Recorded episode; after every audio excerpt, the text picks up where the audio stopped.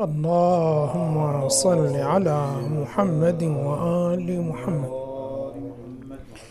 قال الإمام سلام الله عليه إلهي هب لي كمال الانقطاع إليك وأنر أبصار قلوبنا بضياء نظرها إليك حتى تخرق أبصار القلوب حجب النور.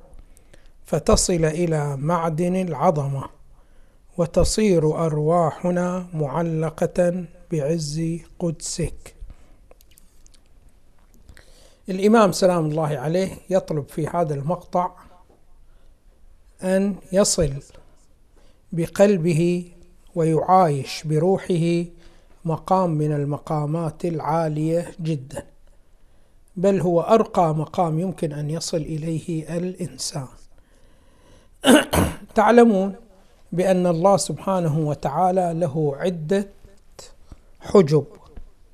فهناك حجب ظلمانية وهناك حجب نورية. والإنسان ما يستطيع أن يصل إلى المقام الإلهي إلا إذا تجرد عن التعلق بهذه الحجب. فلاحظوا إذا جئنا من طرف الله سبحانه وتعالى. فأول حجاب الله سبحانه وتعالى نصبه لنفسه هو يعبر عنه عالم الأسماء وعالم الصفات. فالله سبحانه وتعالى في ذاته لا صفة له ولا يمكن الإشارة إليه بأي نحو من الأنحاء. ثم يبدأ شنو ماذا يتصف بالصفات ويتسمى بالأسماء. فيمكن يشار إليه ويقال عالم يقال له قادر يقال له شنو ماذا حي. فيقولون هذا أول حجاب يحتجب الله سبحانه وتعالى به وهو عالم الأسماء وعالم الصفات. ثم فيما بعد يوجد عالم العقول وبلسان الشريعة عالم الملائكة. يوجد. فعالم الملائكة هو الحجاب الثاني. ثم الحجاب الثالث هو عالم النفوس. ثم الحجاب الرابع هو عالم المادة. الآن عالم المادة فيه عدة عوالم. كما أنه عالم النفوس أيضا فيه عدة عوالم وكذا عالم العقول فيه عدة عوالم. في عالم المادة الإنسان الآن دائما يتعلق بالأمور المادية. فالإنسان إذا أراد أن يصعد لابد أن يتخلص من الارتباط بعالم المادة بعوالمها الجزئية. فشوفوا أنتم الآن عالم المادة فيه الاشتغال بالملذات المادية. مثلا واحد شنو ماذا؟ يحب أن يرتبط بالملذات التي هي موجودة في عالم الدنيا. سواء كانت هذه الملذات مرتبطة بنحو الأكل أو بنحو الشرب أو بنحو شنو ماذا العشق؟ مثلا البعض شنو ماذا يعشق بدنه؟ هذه كلها شنو ماذا ارتباط بأمور مادية. والبعض الآخر لا ما يرتبط. يعني ما تهمه لذة الأكل ولا لذة الشرب وإنما يلتفت إلى لذة الإعجاب. يعني يحب الجاه. الجاه يعني أن يكون له منزلة في قلوب الآخرين. فيضحي بالأموال يضحي بالأكل يضحي بالشرب في سبيل شنو؟ ماذا؟ أن يشار إليه ويكون محط الإعجاب من الآخرين. هذا أيضا مرتبط بمرتبة من مراتب الدنيا. وآخر لا. ما يهتم لا بالأكل ولا بالشرب ولا يهتم شنو؟ ماذا؟ بالجاه. وإنما يهتم شنو ماذا بالتسلط على الآخرين. فهذا متعلق بهكذا شيء. وشخص آخر لا أساسا شنو ماذا؟ ما يطلق كل الأمور المادية. سواء كان الأمور المادية الكثيفة أو الأمور المادية اللطيفة. ما يرتبط بها. وإنما شنو ماذا؟ يرتبط باللذات الخيالية. يعني شنو اللذات الخيالية؟ يعني يتصور بعض المعاني ويعيش بلذة هذا التصور وبهذا الخطور الذهني. ثم شيء فشيء ينتقل إلى شنو؟ ماذا؟ إلى الالتذاذ بعالم النفوس. ثم البعض شنو؟ ماذا؟ يرتقي عن هذا العالم والبعض شنو؟ ماذا؟ لا يراوح في هذا العالم. فالبعض متعلق في الأمور المادية والبعض شنو؟ ماذا؟ متعلق بالأمور المعنوية ولكن شنو ماذا المرتبطة بعالم النفوس والبعض يحاول أن يتجرد من عالم المادة وعالم النفوس ويرقى إلى عالم العقول عالم الملائكة. الآن شلون هذا يرقى؟ يقولون هذا الإنسان شنو ماذا أول يدرس أحكام مثلا إذا يريد ينتقل إلى عالم الملائكة يدرس شنو ماذا أحكام عالم الملائكة إلى أحكام معينة. ثم يحاول يتكلف ويعمل بهذه الأعمال شيء فشيء شنو ماذا هو يصير شنو ماذا؟ متعلق ومرتبط بعالم الملائكة. بعض الأشخاص هم يحاولون شنو ماذا؟ يرتقون إلى عالم الأسماء والصفات. ويحاول أن يتكلف أحكام تلك النشأة ثم شنو ماذا؟ يستطيع أن يرتقي إلى الله سبحانه وتعالى. طبعا مو ارتقاء مادي الله سبحانه وتعالى ما إله مادة. ولكن شنو ماذا من ناحية القلب ومن ناحية المعنى بهذه الصورة. شوفوا الآن إحنا عندما نقول عن الموت يذكرون بعض العرفاء بأن الموت ينقسم إلى موتين إلى موت اخترامي وموت اختياري. الموت الاخترامي هو هذا الموت اللي شنو ماذا ياخذونك بعده يدفنونك هذا الموت مو بيدك. هذا الموت شنو؟ ماذا بيد ملك الموت. الله سبحانه وتعالى يرسله ياخذ روحك. عند الموت الاختياري له هو ان تنتقل أنت من نشأة المادة إلى نشأة النفوس ومن نشأة النفوس إلى نشأة العقول أو الملائكة ومن نشأة الملائكة إلى نشأة الأسماء والصفات. هذه يسمونه شنو؟ ماذا؟ موت اختياري. وفي الواقع الإنسان راح تلتقي تلاقيه عدة قيامات. فهذا شنو ماذا؟ انتقاله من عالم المادة إلى عالم النفوس. هذا شنو ماذا؟ قيامة تقوم قيامته هناك. ثم عندما ينتقل إلى عالم العقول تقوم قيامة أخرى. وهكذا إلى أن تصل إلى شنو ماذا؟ القيامة الأخرى. كلش القيامة الكلية. وهي القيام الكلي يقولون عبارة عن مرتبة يصرحون عنها بإسقاط كل الظهورات. يظهر لك الله سبحانه وتعالى فقط. فكل الأمور تختفي عنك في إدراكك ولا تدرك إلا الله سبحانه وتعالى. هاي شنو ماذا القيامة الكبرى. على أي حال هنا الإمام سلام الله عليه كما تلاحظون يقول الله سبحانه وتعالى وفقني إلى أن يكون في ضياء في قلبي. بحيث شنو ماذا ضياء قلبي ونور قلبي يخترق كل هذه الحجب. حتى أصل إلى شنو ماذا إلى معدن العظمة. معدن العظمة هو شنو؟ ماذا المقام الإلهي بهذه الصورة وبهذا النحو. يقول إلهي واجعلني ممن ناديته فأجابك.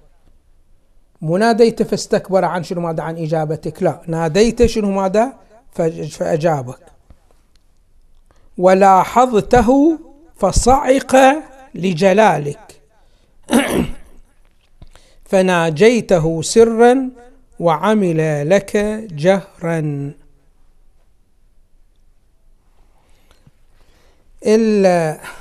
الله سبحانه وتعالى يقولون تنقسم صفاته إلى قسمين. عنده صفات جلال وعنده صفات شنو؟ هذا جمال.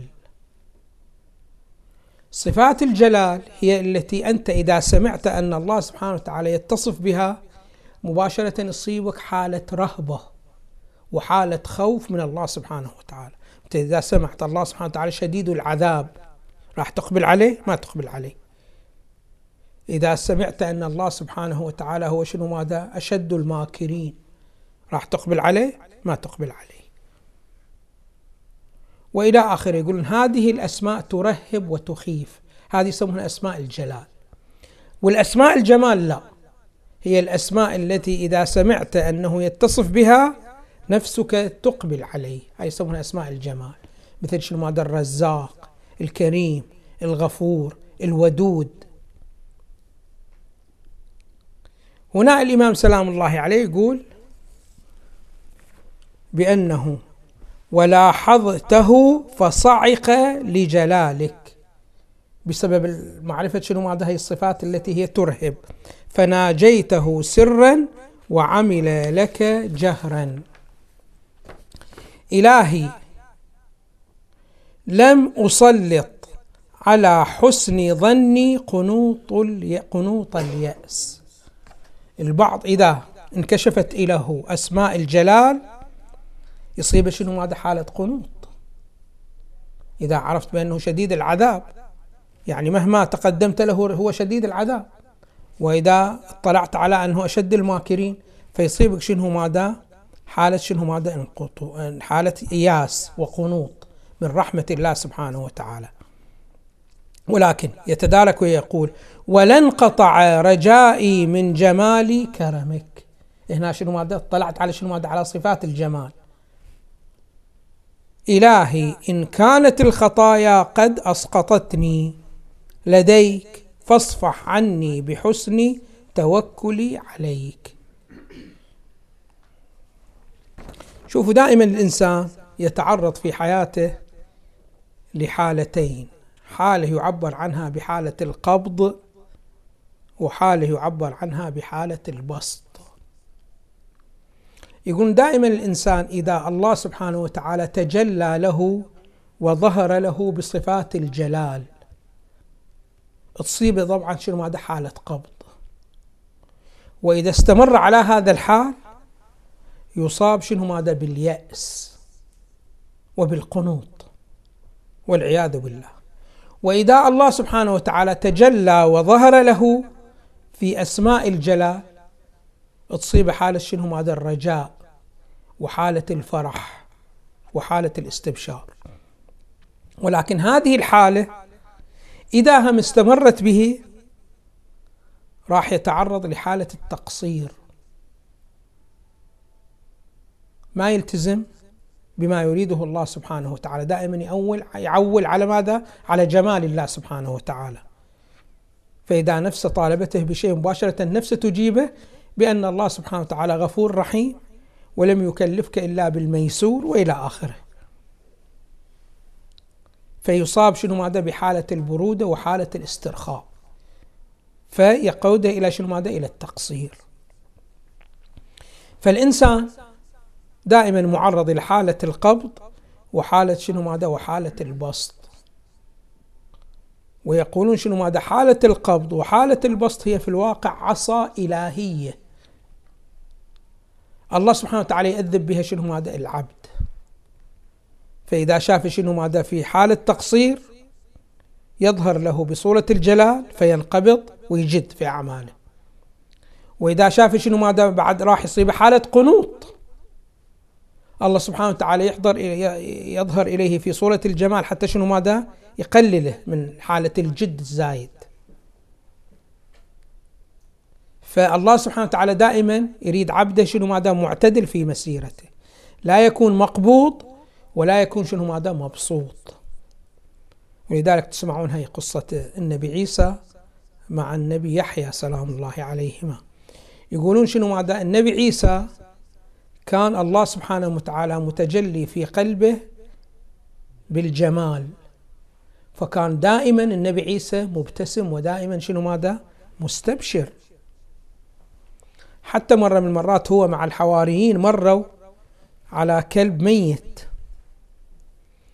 فالحواريين كل واحد شنو ماذا سد خشمه. وقام شنو ماذا يشتكي من رائحته. النبي عيسى شنو ماذا يطالعه يطالع الكلب.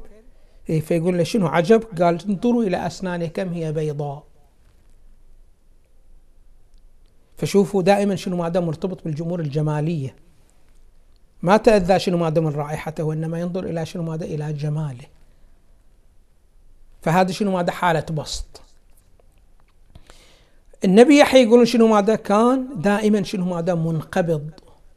عبوس قمطري لأن الله سبحانه وتعالى متجلي في قلبه بنحو الجلال. حتى كان واحد منهم يعاتب انهم مثلا أنتم أبناء خاله. فالنبي عيسى يعاتب النبي يحيى. يقول له ما لك كأنك آيست من رحمة الله؟ التفت النبي يحيى إلى شنو ماذا؟ إلى النبي عيسى. قال له وكأنك أمنت مكر الله. دائما شنو ماذا مستبشر؟ لا. على الإنسان دائما أن يكون شنو ماذا هم. يعيش حالة الجلال وحالة شنو ماذا؟ القبض. أما شوفوا إذا عاش فقط حالة الجلال راح يصيب حالة اليأس وقد تصير ردة فعل سلبية فيشرك بالله سبحانه وتعالى. وهكذا إذا أصابت حالة الجمال قد شنو ماذا؟ يستبشر ويرجو بسبب وبلا سبب حتى يقود إلى التقصير. على الإنسان دائما يقولون شو ماذا أن لا يتعلق لا بالجمال ولا بالجلال.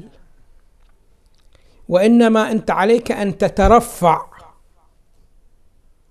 شوفوا الله سبحانه وتعالى يقولون إليه صفة الجمال في مرتبتين عنده جمال مطلق وعنده جمال نسبي. شنو هذا الجمال المطلق والجمال النسبي؟ شوفوا الآن إذا أردنا نفهم هاي المطلب شوي خلينا نجي للأعداد شوف أنت عندك الواحد يقول لك الواحد له مرتبتين. فيه واحد قباله كثرة فواحد قباله الاثنان والثلاثة وإلى آخر الكثرات. وعندك واحد ينطبق على الكثرة. هذا الواحد اللي ينطبق على الكثرة يسمونه واحد عام. والواحد الذي قبال الكثرة يسمونه واحد خاص. شلون؟ شوف انت الآن. الآن انت عندك الواحد واحد. وتجيب العشرة العشرة المفروض هي قبال الواحد. ولكن العشرة تقدر توصفها فتقول عشرة واحدة فمع أنه عشرة توصف شنو ماذا؟ بالواحدة. يقولون هذه الوحدة التي تكون وصف للعشرة هي وحدة فوقانية. هذه الوحدة مرة توصف للواحد فتقول الواحد واحد وأخرى توصف بالعشرة فتقول العشرة واحدة الخمسة واحدة هاي يسمونها واحدة عامة. ثم عندك الواحد الذي قبال الاثنين وقبال الخمسة هاي يسمونه واحد خاص. كذلك هنا هم الجمال يقولون الجمال على نحوين. عندك جمال عام وعندك جمال خاص. الجمال الخاص يقابله الجلال. هذا معناه أنه حتى الجلال يوصف بأنه جميل. فالجلال جميل. شلون عشرة واحدة؟ هنا هم تقول شنو؟ ماذا؟ الجلال جميل. كما أن الجمال أيضا شنو ماذا جميل هذا الجمال الذي يكون وصف للجمال وللجلال يسمونه جمال عام. فالبعض يعيش مع الجمال العام.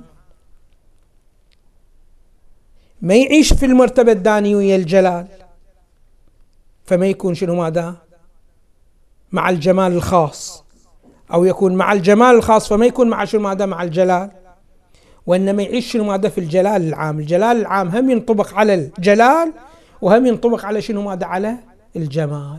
فمهما أصابه يصيبه مكروه هو ما يتأثر. أو يصيبه شيء جميل ما يتأثر. لأنه ما يعيش في هذه المرتبة الضيقة وإنما يعيش مع الجمال شنو ماذا؟ الفوقاني. هذا المقام كانت تعيشه السيدة زينب سلام الله عليها. عندما طلعت من كربلاء وفي كربلاء شنو شاهدت؟ كل جلال. واضح كل جلال. ولكن عندما سألها ذاك الملعون ما كيف رأيت صنع الله؟ بأخيك شنو قالت؟ ما رأيت إلا جميلا. هي تقصد شنو ماذا؟ الجمال العام. ولا هي تو شايفة شنو ماذا؟ قتل أخوها. واضح شلون؟ وقتل ما شاء الله من أهلها مو واحد ولا اثنين. مع ذلك شنو ماذا؟ تقول ما رأيت إلا جميل. فتعيش مع الجمال الإلهي الذي هو فوق الجلال الخاص والجمال الخاص. وبالتالي أفعالها تناسب مع هذه الحياة وهذه المعايشة. هي تعايش ويا الجمال الأعلى فكل تصرفاتها متناسبة مع هذا الأمر. مو شنو ما دوي الجلال فتكون متدمرة. لا وهي شنو ما دوي الجمال. فدائما تحمد الله سبحانه وتعالى على صنعه بهذه الصورة وبهذا النحو. فيقول سلام الله عليه إلهي لم أسلط على حسن ظني قنوط اليأس ولا انقطاع رجائي من جميل كرمك. إلهي إن كانت الخطايا قد أسقطتني لديك فاصفح عني بحسن توكلي عليك. الإنسان دائما إذا التفت إلى نفسه باصطلاح الفلاسفة فهو ممكن الوجود. وممكن الوجود يعني فيه كل كل نقص. واضح شلون؟ فالواحد إذا التفت إليه لا يرى غير شنو ماذا؟ النقص والخطايا. ولكن فاصفح عني بحسن توكلي عليك. فهذه شنو ماذا؟ يتدارك ذلك. إلهي إن حطتني الذنوب من مكارم لطفك فقد نبهني اليقين إلى كرم عطفك. فأنا دائما إذا التفت إلى نفسي أكون شنو ماذا؟ في الهبوط. ولكن بمجرد أن أرجع إليك وألتفت إلى هذه الحيثية شنو ماذا؟ أصعد. نبهني اليقين إلى كرم عطفك. إلهي أنامتني الغفلة عن الاستعداد للقائك. فقد نبهني المعرفة بكرم آلائك. شوفوا دائما الإنسان مهما كان صاحب مقام عالي فلن يكون هو صاحب مقام عالي أعلى من مقام رسول الله صلى الله عليه وآله. والقرآن يخاطبه ويقول وجدك ضالا فهدى فشوفوا كل إنسان إذا نظر إلى نفسه وإلى ذاته فليس له إلا النقص. فهنا البعض قد يستغرب يقول شلون أمير المؤمنين هكذا يتكلم؟ فالبعض يحاول وش يقول؟ يقول لا الإمام يعلمنا. يعني ما يقصد نفسه. ولا هو إمام معصوم؟ ما يقصد نفسه. وإنما شنو ماذا يعلمنا؟ بأنه هكذا يجب أن تخاطب الله سبحانه وتعالى. بهكذا دعاء. فالبعض يقول بأنه الإمام سلام الله عليه حاشاه أن يقول أنامتني الغفلة. الإمام ما تنيمه الغفلة. أو حطتني الذنوب من مكارم لطفك. الإمام مو هكذا الإمام معصوم. فكيف هذا ننقله عن الإمام؟ البعض يقول هذه علمنا إحنا شلون. لا هذا مو صحيح. الإمام واقعا ينبئ عن هكذا ويدعو الله سبحانه وتعالى حقا. ويقول أنا إذا نظرت إلى نفسي وقطعتها عنك فلها كل نقص ولها كل سلبية. وإذا ربطها بك عند ذلك يأتي الخير لها. فلذلك الله سبحانه وتعالى يخاطب النبي يقول وجدك ضالا. يعني أنت ضال. لولا عناية الله سبحانه وتعالى. بعناية الله أنت اهتديت. ولا أنت في نفسك لو قطعناك عن الله سبحانه وتعالى فكل صفات النقص هي لك. بهذه الصورة وبهذا النحو. فيقول هنا سلام الله عليه إلهي إن دعاني إلى النار عظيم عقابك فقد دعاني إلى الجنة جزيل ثوابك. فاني إذا التفت إلى نفسي وقطعت النظر عنك والتفت إلى عذابك فكيف ما هو لي؟ ما لي إلا النار والعذاب إلى اخره ولكن عندما أنظر إلى شنو ماذا؟ الجنة. وتوفيقك لي وعنايتك بي عند ذلك شنو ماذا؟ ينفتح رجائي. إلهي فلك أسأل وإليك أبتهل وأرغب. لماذا إليك أنت خصوصك؟ لأنه غيرك هو كله محتاج إليك. ولا فضل يرجى من غيرك. كل من عندك أنت الرجاء. وأسألك أن تصلي على محمد وآل محمد وأن تجعلني اللهم صل على محمد وآل محمد وأن تجعلني ممن يذيم ذكرك ولا ينقض عهدك ولا يغفل عن شكرك ولا يستخف بأمرك. فأريد الثبات على هذه الحاله التي انت شنو ماذا وفقتني لها. إلهي وألحقني بنور عزك الأبهج. طبعا هنا الإمام يسأل في العبارة السابقة وأن تجعلني ممن يديم ذكرك. الذكر على أنحاء يقولون عندنا ذكر طارئ وعندنا ذكر راسخ. فالإمام سلام الله عليه هنا بعد أن طلب أصل الذكر هنا يطلب مرتبة ثانية من الذكر وهي شنو؟ ماذا الذكر الراسخ. فالآن بعض الناس قد شنو؟ ماذا يذكر الله سبحانه وتعالى ولكن يحتاج إلى أن يسمع محاضرة تحبب له الذكر. عند ذلك شنو؟ ماذا يتشجع على ذكر الله سبحانه وتعالى.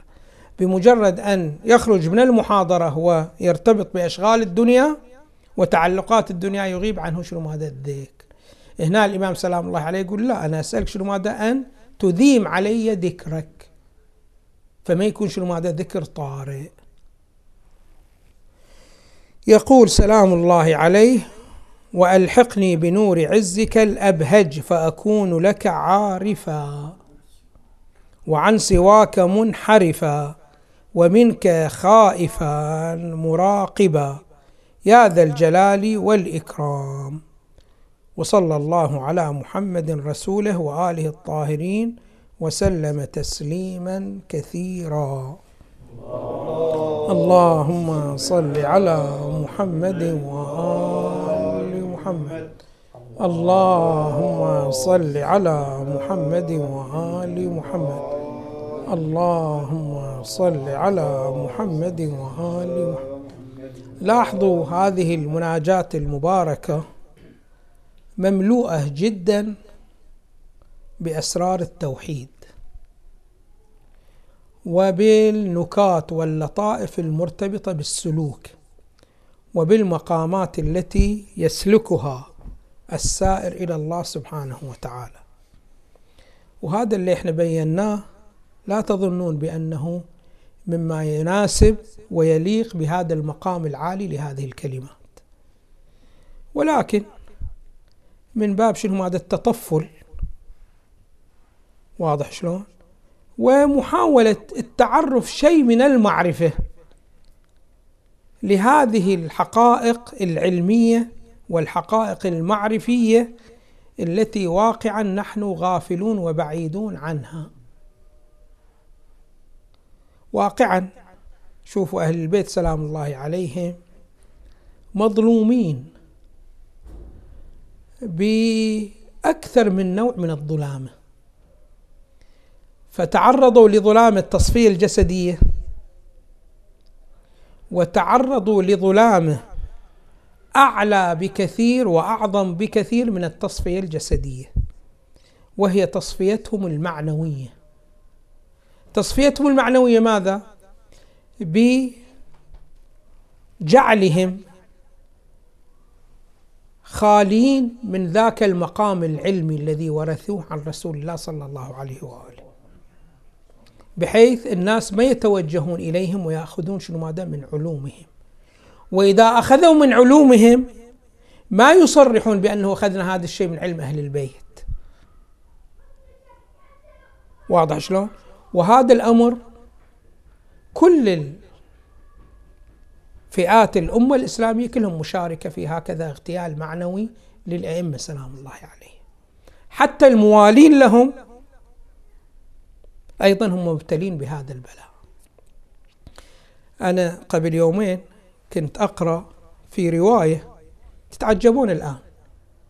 تقولون واقعا في هكذا رواية؟ رواية للإمام موسى بن جعفر سلام الله عليه. هذه الرواية فيها ثمانين فقرة. كلها تبين أحكام العقل.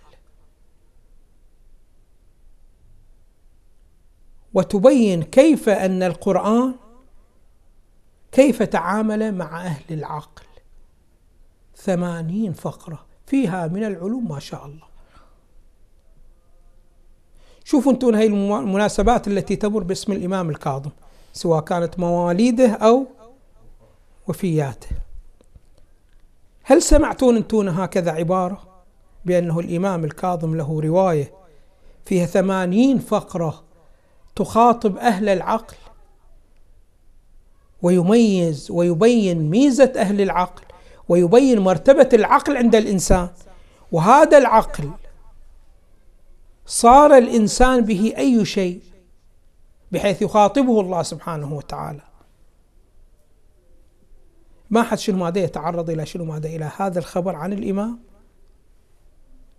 ما حيتعرض إلى فضلا عن شنو ماذا؟ عن أن يفهم معلوماته. فإحنا في الواقع قاعدين شنو ماذا؟ نشارك في شنو ماذا؟ في اغتيال شخصيات الإمام الأئمة سلام الله عليهم الاغتيال المعنوي. والاغتيال المعنوي أشد بكثير شنو ماذا من؟ الاغتيال المادي. فالآن تشوف إحنا نربي أطفالنا والأجيال القادمة جيل بعد جيل شنو نربيهم؟ أن الإمام الكاظم سلام الله عليه في ملفه فقط أنه سجن وأن قتل هارون الرشيد وأنه أخذه شنو ماذا من المدينة إلى بغداد بس هي في ملفه. وين الجانب المعنوي؟ وين الذي هو شنو ماذا؟ بسببه صار الإمام إماما. على أي حال ولله المشتكى.